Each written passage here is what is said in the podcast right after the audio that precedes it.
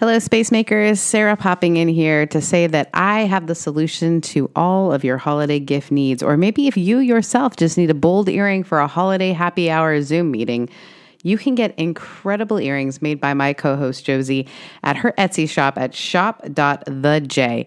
And during this holiday season, you can use the code filthy animal to get 20% off. So make sure that you check that out. She's got everything from earrings to necklaces to barrettes. I know you'll find something that you're going to love or someone that you love will love. Recording. Hello, welcome to the Making Spaces podcast, a podcast about making space literally and figuratively for people, from designers to folks who coach people in their own industries, from people who work on inclusion. This is the podcast for it all. I am one of the co hosts, Sarah Heath, and this is the other co host, Josie Jimenez. That's and me. Josie just got back from Mexico. Did you get back this morning or last night? I got back last night from Guadalajara. Guadalajara. Guadalajara. hey. Um, and so this trip was for a wedding. Yes. Um, I braved coronavirus to go to my cousin's wedding because um I have a ton of homophobes in my family oh. who refused to attend my gay cousin's wedding. So um my stubborn brain was like, mm, gotta go. Nope. Gotta stick it to the man, to my grandmother. Was the man. How was it crossing the border? Um, actually, cross getting to Mexico is always easy, but coming back, let me tell you this little story actually, because I'm really pissed about it. I, the flight back from Guadalajara was intense because I was sitting next to the white trashiest people ever. Hey, okay. No, like they were talking okay, about okay. super loudly on a plane with a ton of children about, you know, Mexican beach orgies and getting arrested in oh, Mexico. Oh dear. Oh and dear. Only getting released after like saying they had coronavirus, stuff like that. You know, like intense. Okay. Okay. Intense um they were also talking about you know fake birth certificates but anyways that's neither here they sound so great. it was a terrible flight. Um i was watching the queen's gambit on full blast thank god. But so we cross the border or we cross through the they have a bridge that you can cross from the airport to the us side. And i get stopped by border patrol of course. The little girl with intense immigration um trauma yeah, is stopped yeah. by border patrol because yep. my passport was apparently reported stolen. Which what? I use my passport all the time. I don't have a real ID, which I don't know if that's just a California thing, but I don't have a real ID, so I have to take my passport when I fly. Real ID is the name of it. It's not that a real she has a right. real ID. It's just real ID is the anyway. Sorry. Yeah. Just to clarify. You need it. Yeah, it's yeah. So I uh I get stopped and I get pulled over and uh, I just have to sit there like a little dum dum. You can't use your phone in the facility, so you're just kind of sitting there waiting. Um, and they're like, "Yeah, uh, we have to take your passport because it's reported stolen." And I'm like, "By me? I I stole it. I I I'm right here. This is my picture. This is this is me." So they took my passport after hours of just sitting there. And your husband was your partner with you? Was Ryan with you? Yes, he was with okay. me. Okay, which is funny because he also got stopped because the computer messed up scanning his passport, but he got to keep his passport. So this little wander bug has You're no stuck. passport. You are so stuck. So you know, sad. it's funny. My friend today, uh, who lives in Canada and is like every time I go back to Canada, there's this restaurant called Swiss Chalet, and they could sponsor us if they want to. And it's like a chain, and most people, it's like not a bougie chain. And so most people don't like going to Swiss Chalet, but I'm famous in my friend group for being like, can we go to Swiss Chalet? so the first thing he a- he asked a great question today. He said, if all of this was over and you could just do anything you wanted, what would you want to do? And it made me think about it. And I thought, I would travel back to Canada. I miss my family.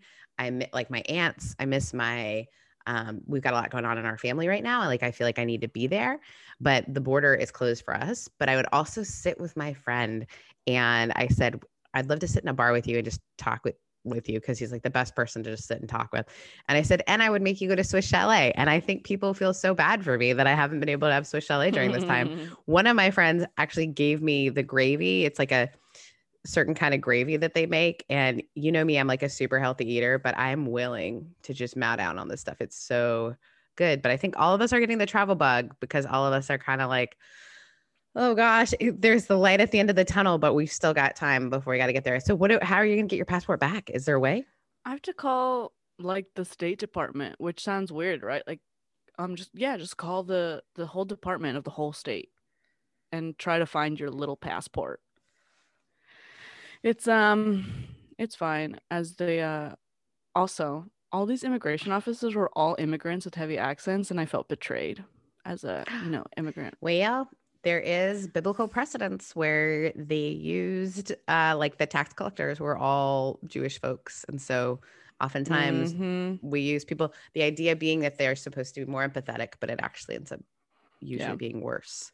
And my poor so. dad was the one that was picking us up, so I had to just like text him real quick. I was thinking, I was like, um, I have been detained by border patrol, but I think it's fine my he was probably panicking. He was sitting there for hours, and my right, and, and I, he's yeah. someone who's gone through a lot of immigration issues.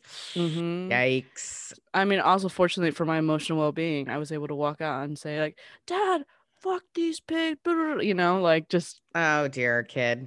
yeah, it was. Uh, my dad was. We uh, when it comes to immigration, it's my dad and I against the world, you know. well, Josie, it is part of your story. And I am really glad that I didn't know it was happening when it was happening live because I would be a little bit of a mom in that situation and be a little worried about you. Mm-hmm. But, you know, all is well that ends well when I well, get we're glad back. to have you back. we're glad to have you back so that we can talk to um, more about kind of some really exciting things that are going on in the world of making spaces. Um, mm-hmm when Josie and I, when I asked Josie to be part of this, um, I knew I was bringing on someone who just has the ability to take something and scale it. And so one of the things that Josie and I just created was a Patreon, uh, which is a way that you can support us because we would love to start getting um, help with production. And we are so grateful to Stephen Burnett, who had been um, editing for us, but now Josie stepped into that role. And if you can't tell, Josie has a lot of roles already, not just getting arrested.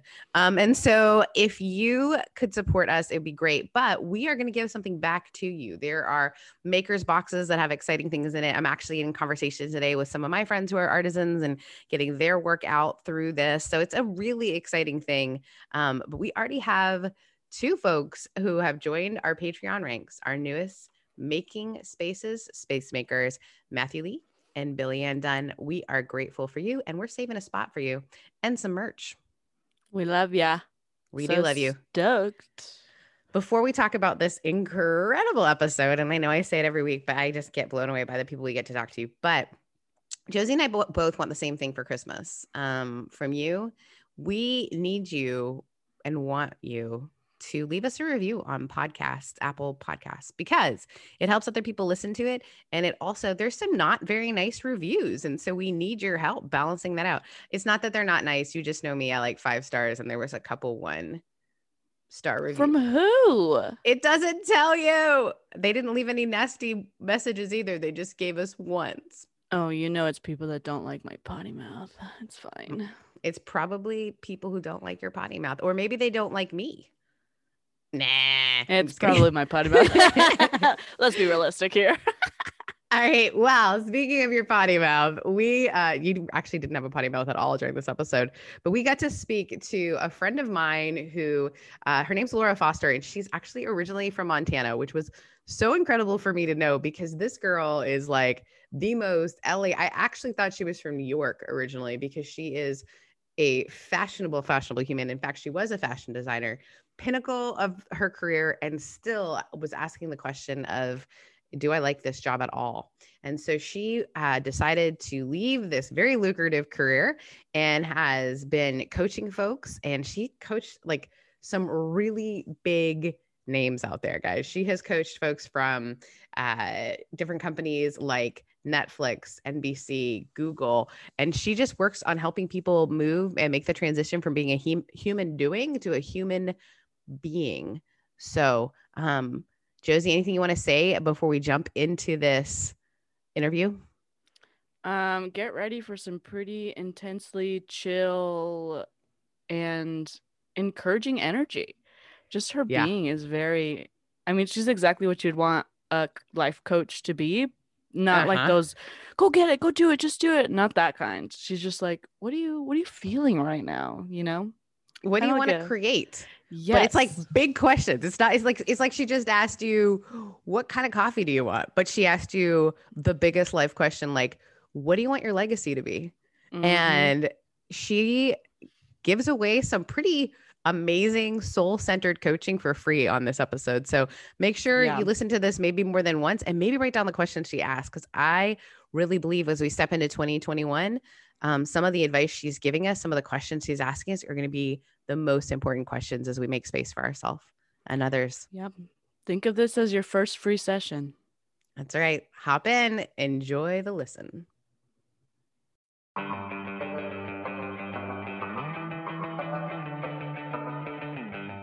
So I I knew I wanted to be in fashion. I spent all of my 20s traveling around, living in some fabulous places, working in restaurants and art galleries, and I ended up in Maui for two years. And Maui Community College had a fashion program. So I thought I need to get serious about my career because I was 28. So I started fashion school. I moved to San Francisco to help a couple friends of mine from college start a business. Um, ended up working for Summer Tompkins' daughter, no, Susie Tompkins' daughter, Summer. She had this little hat and handbag company.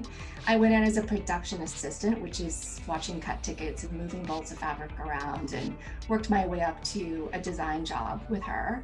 Moved to Oxnard from San Francisco for design director job, thinking I'm going to move to the country and make vinegars in my kitchen. And it was such culture shock to move to Oxnard from San Francisco. It wasn't for me. And then I decided to take a year off and write a book. I was going to go to Colorado and stay with my sister, and 9 11 happened, and everybody started screaming at me, You'll never get a job in fashion again. In a superfluous industry. And so I took a job in LA that was supposed to be for three months, and it ended up being 17 years I took that job.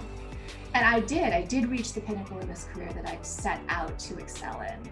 Um, I worked for a good company, I was making good money, I traveled well. And then in 2007, I was diagnosed with breast cancer, and it forced me to really look at everything that was going on in my life. And I realized this job that I was supposed to love, that was supposed to bring me so much satisfaction, I hated it. I wasn't happy. It wasn't making me happy. I didn't get married, I didn't have kids because I was so focused on career. And it, you know, with a diagnosis like that, it's like, well, now what do I do? How do I get myself out of it?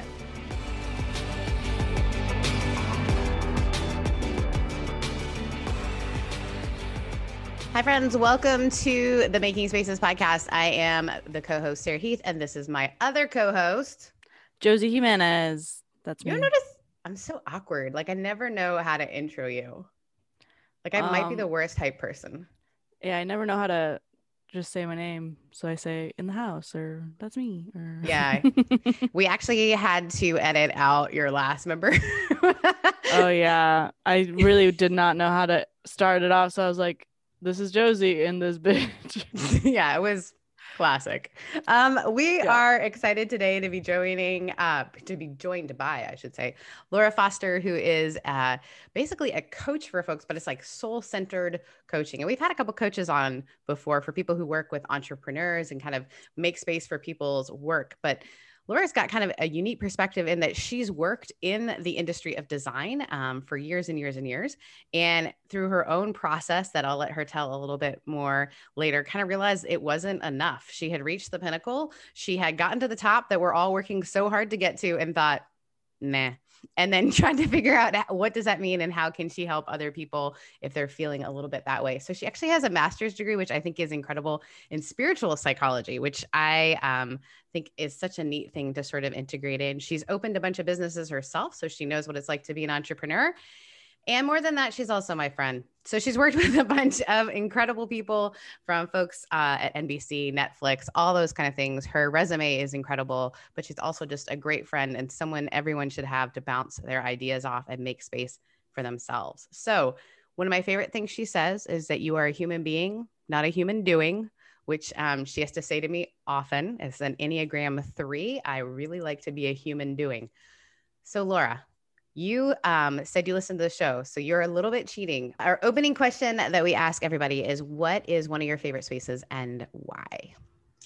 And that's such an interesting question, and I could have a hundred different answers to that. But my favorite space is I grew up in the mountains in Montana, And for about six years when I was in grade school, we lived right on a lake in the mountains, and our picture window in our dining room looked over the lake. And so in the wintertime with all the snow, it was so magical.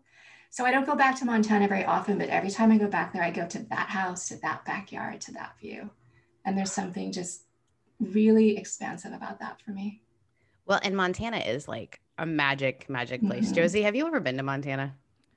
Um, the Midwest is not a place I have ventured to, unfortunately.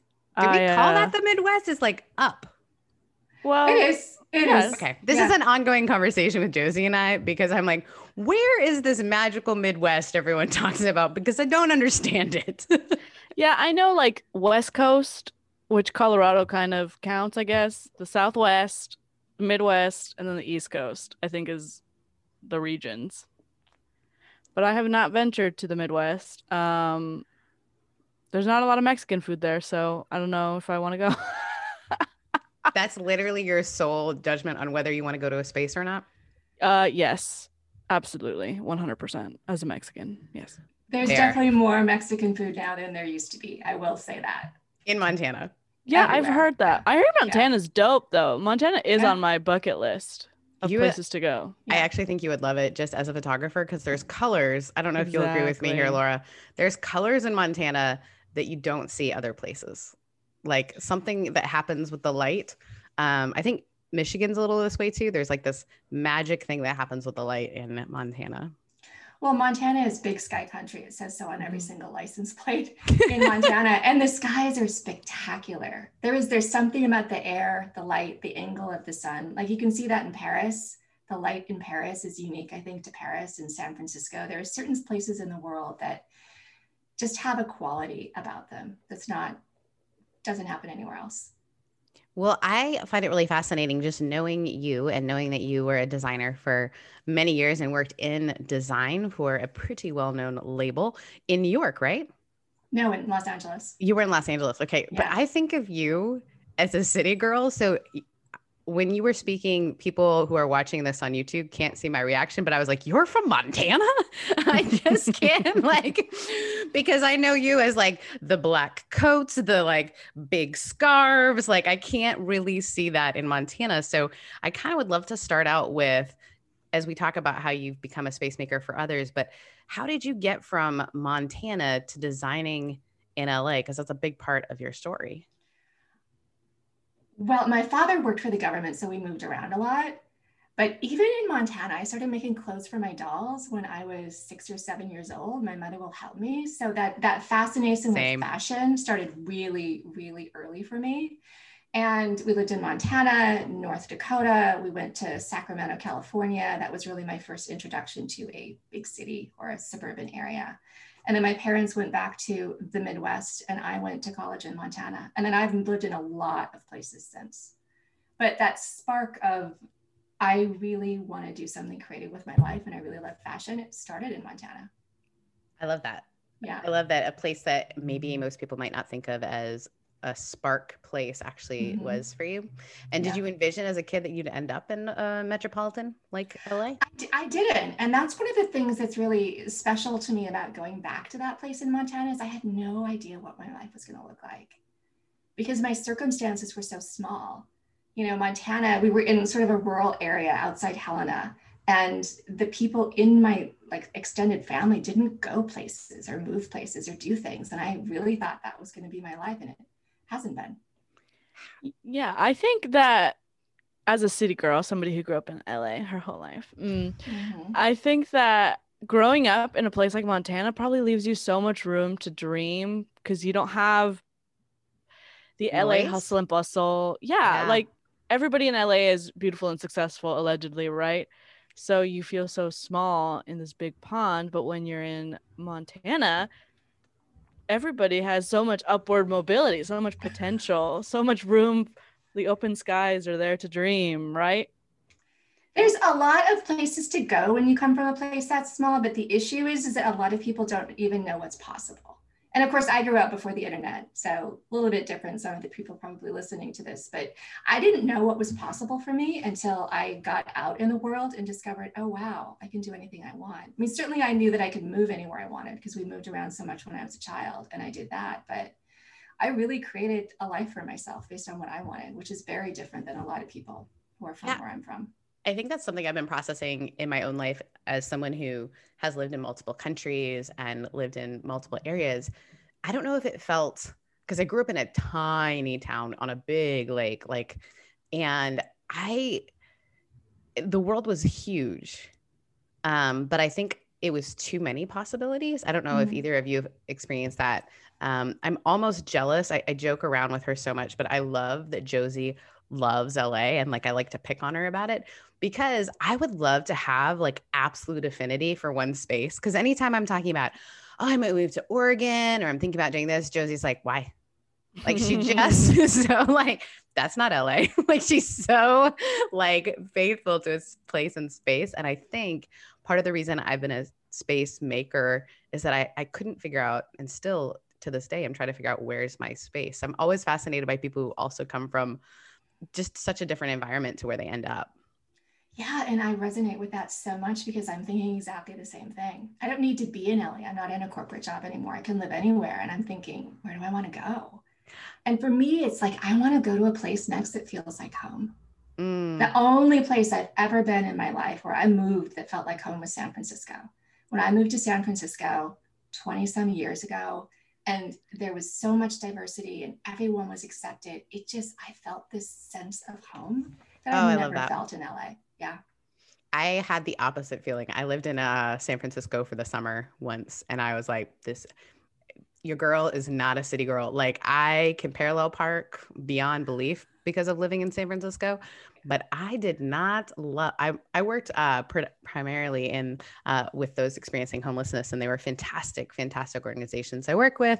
Loved the people did not love the like, wow, it is so anxiety provoking just to go to the grocery store because mm. everyone and their mom seemed to be, you know, stressed out trying to get to the grocery store. So I think um, it's those little things that you kind of take note of as you go along. I think as you figure out like what home feels like. And as we're in like the holiday-ish season, you can see both Josie and I have um, Christmas trees behind us. Um, the the thing that kind of is i think we're all looking for home and that and hallmark has that figured out.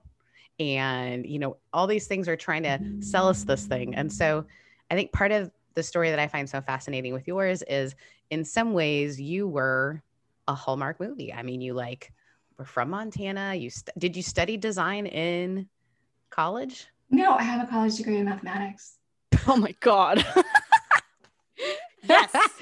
but, but, this is this is why it makes sense. I was in a lot of engineering disciplines, and then I just ended up with so many math credits that I took the math degree to get out. I knew I wanted to be in fashion, but engineering and mathematics is about problem solving, and I think that's what a lot of design is about. It's about creating. It's about figuring things out. It's about building things. So I see similarities in the two. We are only laughing because you're like the third person we've talked to in design who started out and like I'm thinking about um you know even like Bloom's done right. What did she start out in?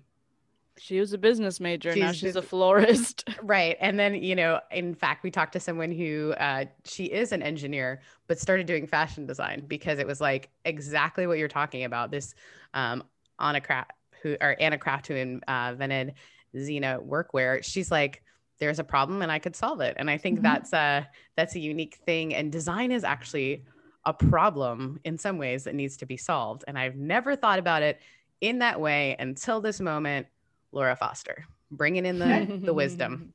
Um, so then you ended up, how did you end up in LA? Because then I think part of the story is then how did you end up with the job that you, everyone would thought everyone should stay in forever and then what made the transition and how did you get to where you are now? That's a lot of questions. Just go. Yeah and I, i'll try to be succinct here. So i i knew i wanted to be in fashion. I spent all of my 20s traveling around living in some fabulous places working in restaurants and art galleries and i ended up in maui for two years.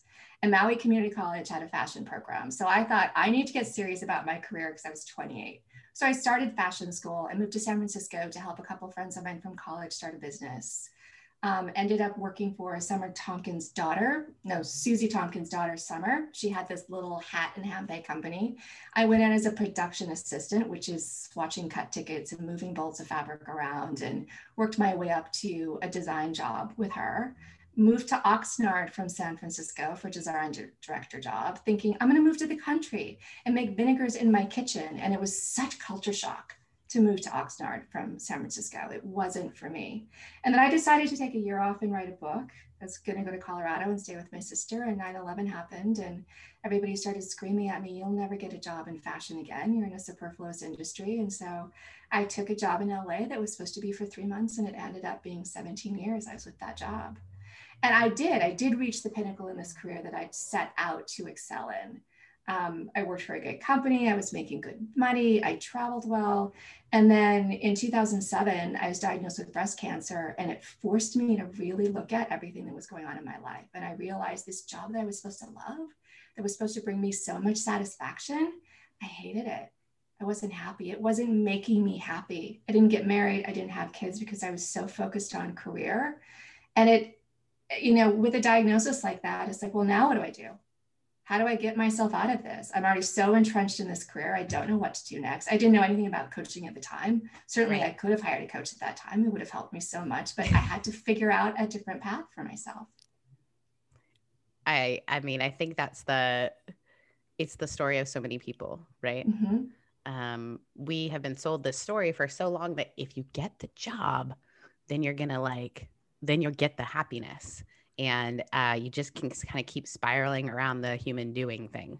Like okay but i've got like you know what? The next thing the next achievement that is when that is when i am going to have had enough and then i can like figure out the next thing. I i had this conversation with josie the other day because i love about her as someone who is just constantly about i got to get this done. I'm not doing enough. I'm never doing enough you know, her and I even working on this podcast, I'm like, what do we do to grow it? And she's just like, I think it just happens organically. And it like was the most freeing moment. She was like, just looking at me like, what do you want to happen, Sarah? And I was like, I don't know. I just feel like, how do we? I love it so much and I want other people to love it. And she's like, then other people will love it. like she just has zero anxiety about it.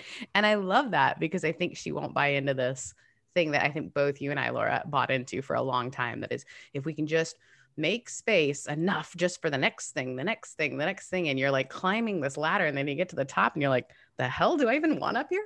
do I even yeah. want to be up here? And if I don't want to be up here, what on earth do I do? Yeah, I think I was kind of knocked. I was very much on that trajectory. I mean, I'm only 25, so I guess I could go back to it if I wanted to. But I was kind of knocked baby. off my um high horse because I was the kind of person who was like, I'm never going to get married because I don't like society's expectations for wives and women. But then this random guy shows up, and all of a sudden, I'm head over heels. Mm. And I'm not a romantic, so I don't know how to even express I married some guy, right? And he, he says that, but her wow. poetry about him is some of the most like literally. I wrote it when I was at their um, ceremony they uh, did at the start of COVID. I'm like writing down. She wrote this beautiful poem about him, and I'm writing it down, and I'm like, this is so romantic, and she doesn't see that as romantic at all. I mean, the the poetry is. I'm just I. I know how to write it down. I don't know how to express it. You know, in a. I'm too much of a humorist. Ah. Should be a comedian. But so I was knocked out when I met him and we moved in together and I had all these dreams of going to get my MFA in Ireland and living in Ireland for a while before coming back to LA and being this curator, museum person or whatever, being in the arts. And I met this guy and he's like a real adult. Like he's a he's a chemist for like a real paint company. With, he's gonna make real money. He's gonna be the the breadwinner, which really knocked me down because I've always been like I'm gonna be the breadwinner. I'm gonna have a stay-at-home husband and blah blah blah blah blah. And now the way my life is going, it's I'm gonna uh, probably adopt 10 children and be a stay-at-home entrepreneur for the rest of my life. because I can't be a stay-at-home mom because I am way too um ambitious for that, but stay-at-home entrepreneur, garage I... full of crap. with a garage. My goal is to have a garage full of crap. Um, I think Laura, once you got that diagnosis, yeah. that really was a moment for you where you transition and then how did you find out about coaching? So after that diagnosis i ended up going back to that job and i stayed for i stayed until about three years ago. So i stayed like another seven years in that job or longer. And but i knew that something needed to change in my life so I ended up in a Kundalini yoga teacher training program. And at some point in that program, I just got the call to be a coach. I didn't know what coaching was. I never had a coach, but Martha Beck had a column in Oprah magazine, Oprah's magazine. Oh, I thought that's what I want to do. That's what I'd be really good at. Because all my life, people have come to me with their sad, sad stories and I've held space for them. And I thought that's what I want to do. It was a calling, I think, for me. So I started looking around for coaching training programs and I found that University of Santa Monica in Santa Monica had a, a training program for coaches, but in order to do it, you had to do their master's degree program in spiritual psychology first. And I didn't think that was for me, but I went to an informational evening and Ron Hulnick, who runs the program, said from the stage, I'll never forget it. If you come do this program in two years, you'll have a different job. And you might sit at the same desk and you might work with the same people, but you're going to change so much inside that your job will be different. And I just knew in my gut, like, sign me up because I needed something to change. So I did that program. I did an advanced program with them called Consciousness, Health, and Healing, which is about how health and wellness in the body is related to consciousness. I did their coaching program. I started taking coaching clients. I fell in love with it. And three years ago, I made the leap and I've been an entrepreneur ever since. And it's, it's, you know, fashion was really, I believe, a calling to me also because I'd wanted it so much since I was a child. And I believe that as creatives in the world, that we morph and grow and change. And I was called to this work. I love that. I love that because I think um, we talk to a lot of people in the season of transition. Just, I mean, everyone always is, and we again this narrative that like you find the thing, you do the thing, and then that's the thing. And then when that's not the thing, I think so often people walk around going, well, what is the thing? And it's not what is the thing, it's who is the person. And that's what mm-hmm. that's what I hear you really helping people understand. Um, and I I love even the thing like you'll be doing the same job, you'll just be doing it differently. And I mean, as much as I joke around with Joe's. I mean, sitting with her, like I'm like, oh right, I'm not doing this like because this is gonna pay the bills. I'm doing this because I love doing it. I don't have to. We don't have to like nail it. Like where this is the thing. Like, um, it's one of my favorite lines in a movie ever. Is this moment where, um, from Nick and Norah's playlist, there that I always talk about it because at the end of this movie, they're like, they've run around, they've tried, they're supposed to go see this band, and he says um, or she says to the guy, Aren't you sad that we missed it? And he says, No, this is it. And I think that's the that's the like transitional moment when you go, Oh, this moment is the moment. Okay, now this moment is the moment instead of like over the like I got to get to that thing and I think so often the boss babe mentality of you've got to own it and have that goal and then run towards I just wish everyone could see Josie's face when I said the word it's boss babe. Um yeah, I like to say I'm not a boss babe, I'm the boss.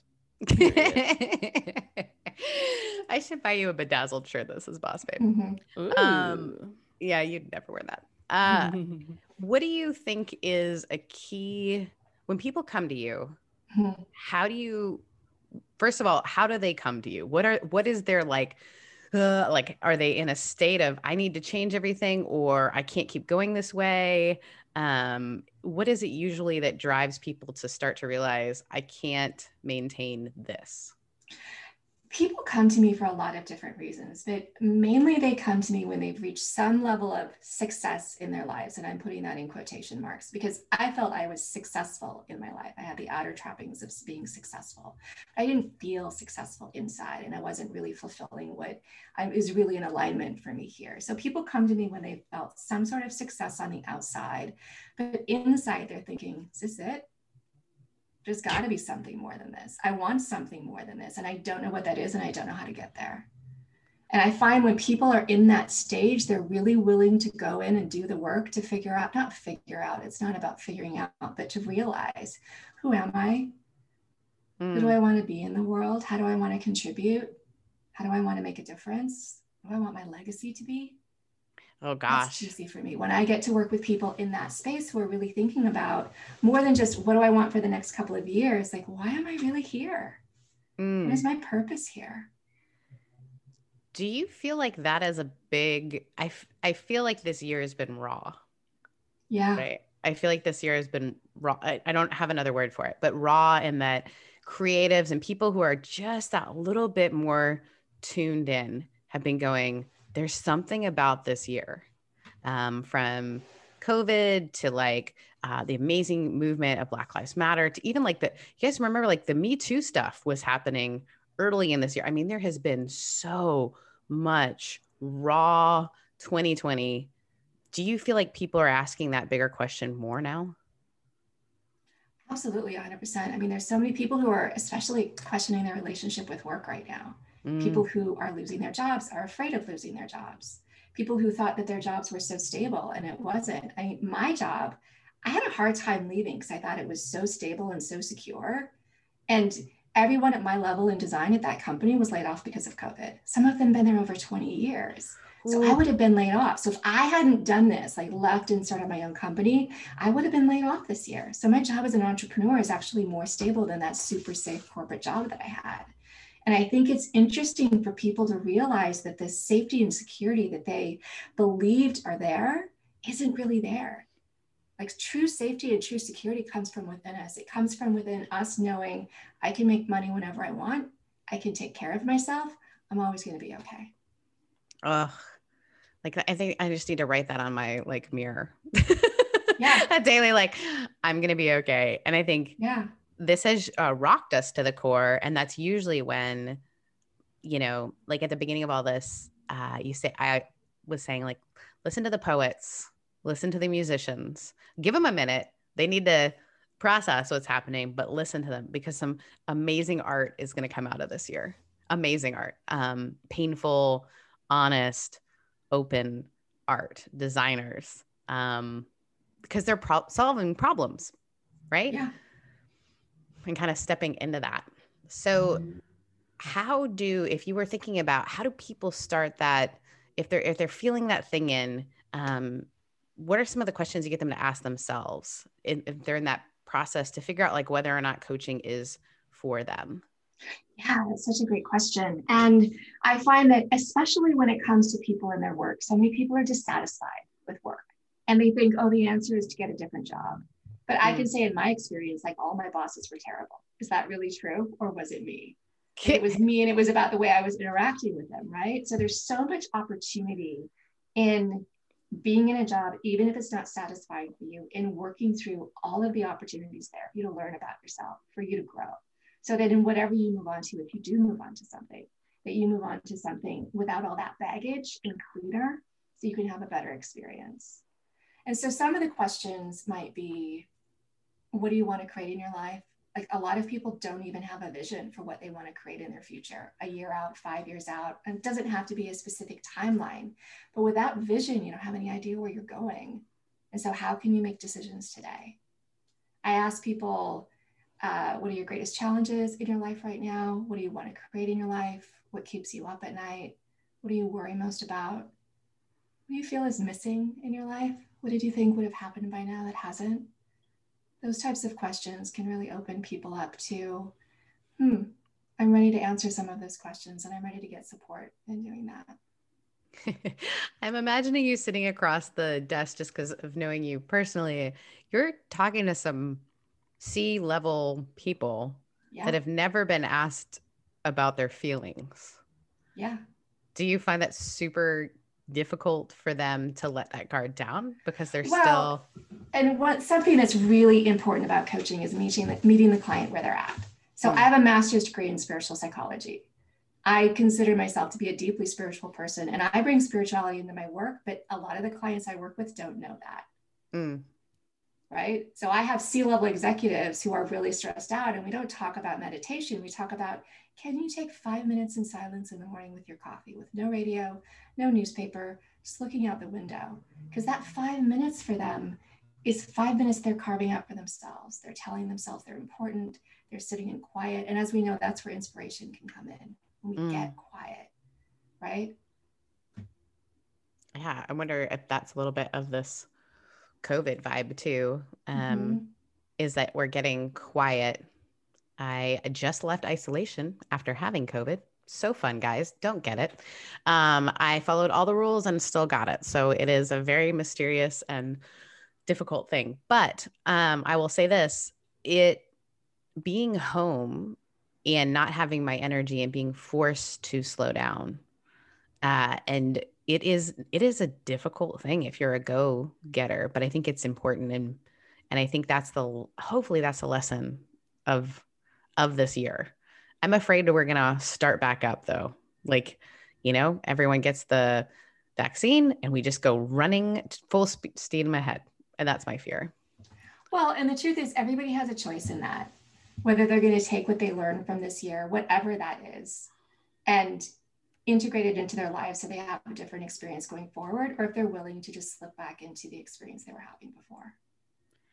Yeah, I feel I've loved COVID. Um, not like the actual pandemic, but thanks. the uh, the slowing down. I'm a huge fan of. I have been continuously working on my inner peace, as they say, and it's nice to be surrounded on social media, at least, by people who are doing the same. Like finally recognizing that they were doing too much, trying too hard, um, even spending way too much time on social media and I think it's a good uh detox, I guess is the word it would be for a lot of people.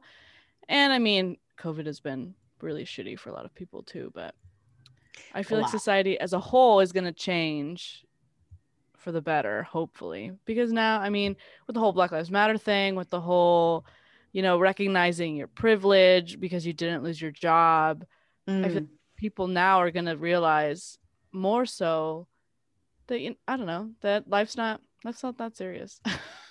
life's not that serious. That's good, actually. Um, when when you've sort of started that process, mm-hmm. um, it's interesting that Josie even used the word um, detox. So detox, like I think about back in the day when you would start using an acne medication, things would get worse before it got better. Allegedly. You, allegedly. Uh, shut up. I have perfect skin. Um, do did you uh, do you experience that? Do you think when people begin the process of opening themselves up to this sort of questioning and making space for themselves in a way they never have before, do things get worse before they get better? Like, is it a realization like it was for you that, wait a minute, I don't know that I want to do this anymore? I don't know that I would say it gets worse before it gets better, but a lot of people aren't in touch with their emotions and don't can, couldn't even properly identify their emotions if you ask them, right? So just them opening up to their emotions and starting to get clear about taking that little breath between something happening and them reacting. Like, how am I feeling about this? What's going mm. on for me? What am I telling myself about this? Like that simple um, that simple little step can make such a difference in them realizing they have choice. So mm. it can be challenging in the beginning of a coaching relationship as a coach, coach if emotions start to come up for people. Absolutely. But that isn't everyone's experience. It really depends on the client and what they're looking for. And the shifts can be remarkable. It's incredible what can happen for people, sometimes in a very short amount of time. Yeah, I can imagine it's I uh having done a lot of therapy in my life, not to brag. a lot of a lot of my weird flex jokes. I'm very therapized. Uh a lot of my biggest shifts have come after complete breakdowns. Mm-hmm. And I it's so yeah, I just think it's the work that you do is so important because yeah, not everybody's gonna have a complete breakdown and then be like, oh, I'm angry all the time. um but uh, I think people finally sitting in who they are and realizing what they want outside of what they think they want is really the best way to change the world, right? Starting within oneself. So you're uh, changing the world, Laura. I didn't know if you uh, knew that. I totally you know. know. that. I totally know that.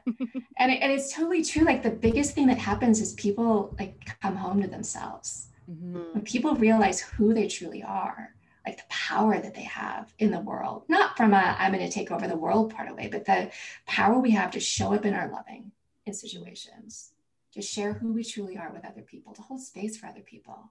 Mm-hmm. That is so incredible. And when people start to see that in themselves, they don't just see themselves as a cog in a wheel, they start to see themselves as part of something greater. And I think that's when the magic starts to happen. Yeah, there's a, a difference between setting goals and setting a vision I mean, and I, we all, we all, well, not Josie because you were a baby, but we all went through like the 90s when they like made everything into like vision casting and paradigm mm-hmm. shifting and all that sort of stuff. And it was still just a, a different way of goal setting.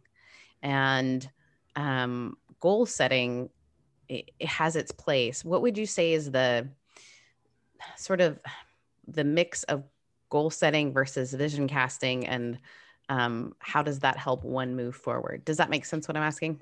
Absolutely, 100%. So when I work with someone in, in one of our introductory conversations, we always talk about what they want to create a year out. Mm. But it's not just about, I want to make $100,000. It's deeper than that. Like, why do you want to make $100,000? $100,000 is never about the money. It's about security. It's about prestige. It's about something else. So it's getting in touch with why do I want to create what I want? finding some enthusiastic, energizing language. I'm sure you all know about affirmations around that. It can help them see where they want to go, not just from a top level, but from where do I want to be emotionally? Mm. How do mm. I want to be with myself in a year? Right? I want to show up with confidence in meetings, for example.